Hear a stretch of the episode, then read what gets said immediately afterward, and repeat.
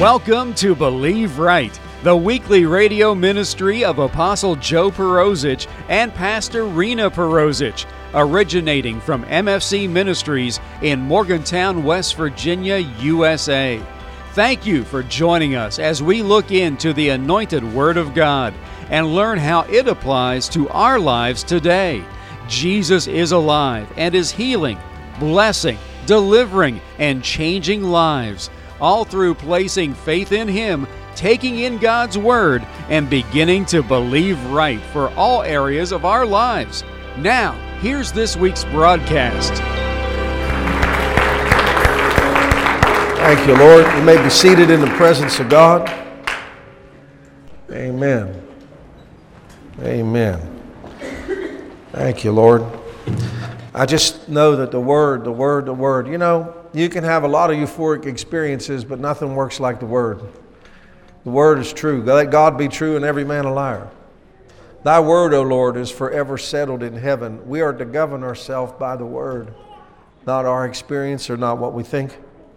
You know, it's funny. I, I, I want to preach like two sermons every week now because I want you to be prepared because obviously I still believe that a storm is coming. But I, I, want, I don't want to neglect your, your, your person while I'll, you never meet them people, they only talk about one thing, and it's hard to do when you pastor people. You want to talk about multiple topics because everybody is in a different place. Their marriages need work, their finances need work. And you think, to be quite honest with you, when you're, when you're coming from up here, you think, God, only you could do all that at one time because it's just too much. Thank God for the Holy Spirit, huh? He's like a translator, and he, he gets it to apply to you. But I am going to touch a little bit about the, the coming storm, probably intermittently a lot for a while, because it's inevitable that it is coming. It's not uh, if it comes, it's a matter of when it comes. Anyway, where are we in it? Uh, Father, help me articulate this quickly so we don't spend all our time on this, but help me make this work. Obviously, we as a nation have drifted from the docks, you know, we untied. The moorings have been cut. I don't know if you know what moorings are. They're the chains and ropes and cables that keep a ship at a dock, and we've severed them years ago. And uh, we all know that the nation slash church has been drifting. And see, so far to me, I don't know how you look at things, things have been held together. One, by God's mercy, giving people space to repent. But the other has been by the manipulation of you, man, extending and manipulating and trying to make things work so things last longer. Uh, the system has tools, you know that, right? The financial system and the people in charge, they craft tools. They fabricate tools that they think are going to work, you know, such as printing money and things like that. But you see, those obviously are all the works of men. And nothing works better than the Word and doing what it says. It's what really undergirds the world. Just, the world is sustained by the Word of His power. Okay, God's Word sustains everything. Instead of using God's way, uh, you know, we've, we've not repented from sin, we've manipulated the laws so we don't have to repent for what's wrong. We, have, we, we manage to postpone things all the time. Uh, we, we have really arrogantly untied from the dock and have been adrift for years. Turn to Psalm chapter 2, please.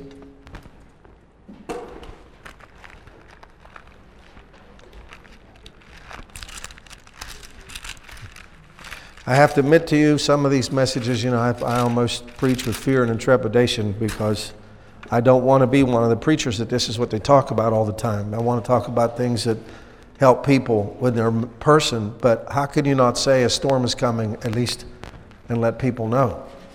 I can't do it. I don't want your blood on my hands. Psalm 2. Why does the heathen rage and the people imagine a vain thing? The kings of the earth themselves and the rulers take counsel together against the Lord and against his anointed, saying, let us break their bands asunder and cast away their cords. In other words, we have untied ourselves from God. And when you untie yourself from God, you're going to have to make up your own rules kind of as you go. Um, manip- manipulation will never be a substitute for obedience. You, you can be the most crafty person in the world, but there are spiritual laws that are in motion that if you don't obey them, you can't get out of your circumstance by, by crafty ideas. You have to be right with God in the days to come to, to be able to navigate. Originally, you know, eh, our nation was blessed because it was under God. One nation under God. I pledge allegiance to the flag, you know. Right, we all know that. At least we should. They're not teaching it that much anymore, but it was in there. Uh, we have yet to see the results of the manipulation of the country. I think that we see the results of the things we did 20 and 10 and years ago, but we have no idea what, what we're going to harvest by the things that we've done. We, you know, God has a way of making you face problems. The world system has a way of trying to get you to go around them or n- not experience the pain. But I have never seen that in the Word of God. God makes you go through storms and come out the other side. He puts you in the furnace and you come out unburned. He, he puts you in the water, but you don't drown. God makes you go through things. And without that process, I really believe you become very arrogant and self righteous because you never have consequences.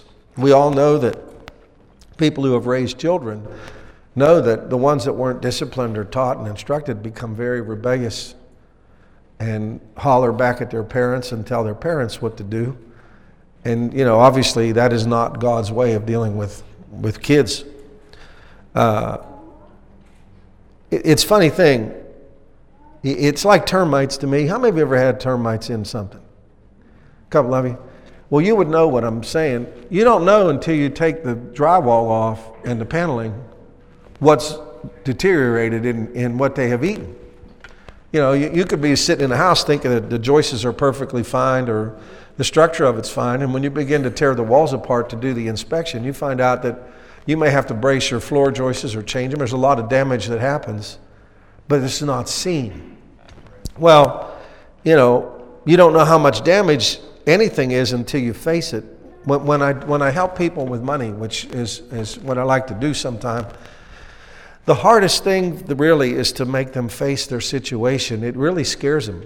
I'm going to be honest with you, they get scared in the counseling office, and it's happened to almost every one of them because they didn't look at it. And because they didn't look at it, they didn't know it was there, so they didn't have to get scared.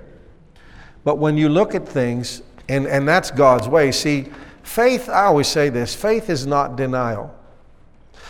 I'm not sick is not I'm healed by his stripes. I don't have a marital problem is not a proper confession. It will get you nothing but marital problems.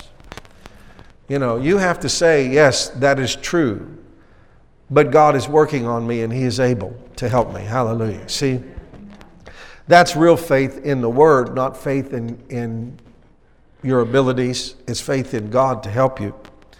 Are you brave enough to take a look? That's my question today. Uh, when we don't want to repent, we won't look at the problem because we don't want to change. Sound familiar? America is almost, you know, just pretends it's not there because if they did, if they had acknowledged the truth, they would have to admit they were wrong. And when you're, when you're high minded, that's the hardest thing in the world to do. Uh, that's why God says He hates pride so much. Rejecting its laws and principles of God, we resort to manipulation to get the benefits. In doing so, you forfeit your future. Anytime you manipulate the present so you don't have to change, you just stole something out of your future that you will not get in your future. You've already consumed it, you just got to pay for it later. It's the mentality of the nation almost, really. Your future is built on your character, not on your ability to manipulate. In other words, your character is what creates your future. That's why character, you know, it seems like God harps on that all the time, but without it, I mean, you literally are, are not having any form of foundation to build upon. That's why I always say to you, the Lord told me, the long way is the short way. The shortest way to success is let God work on your character and not look for relief. If all you want's relief, I wouldn't bother God with it. I'm so sorry. If all you're looking for is a way to escape your problem and not have to deal with it, then we should just forget this whole thing.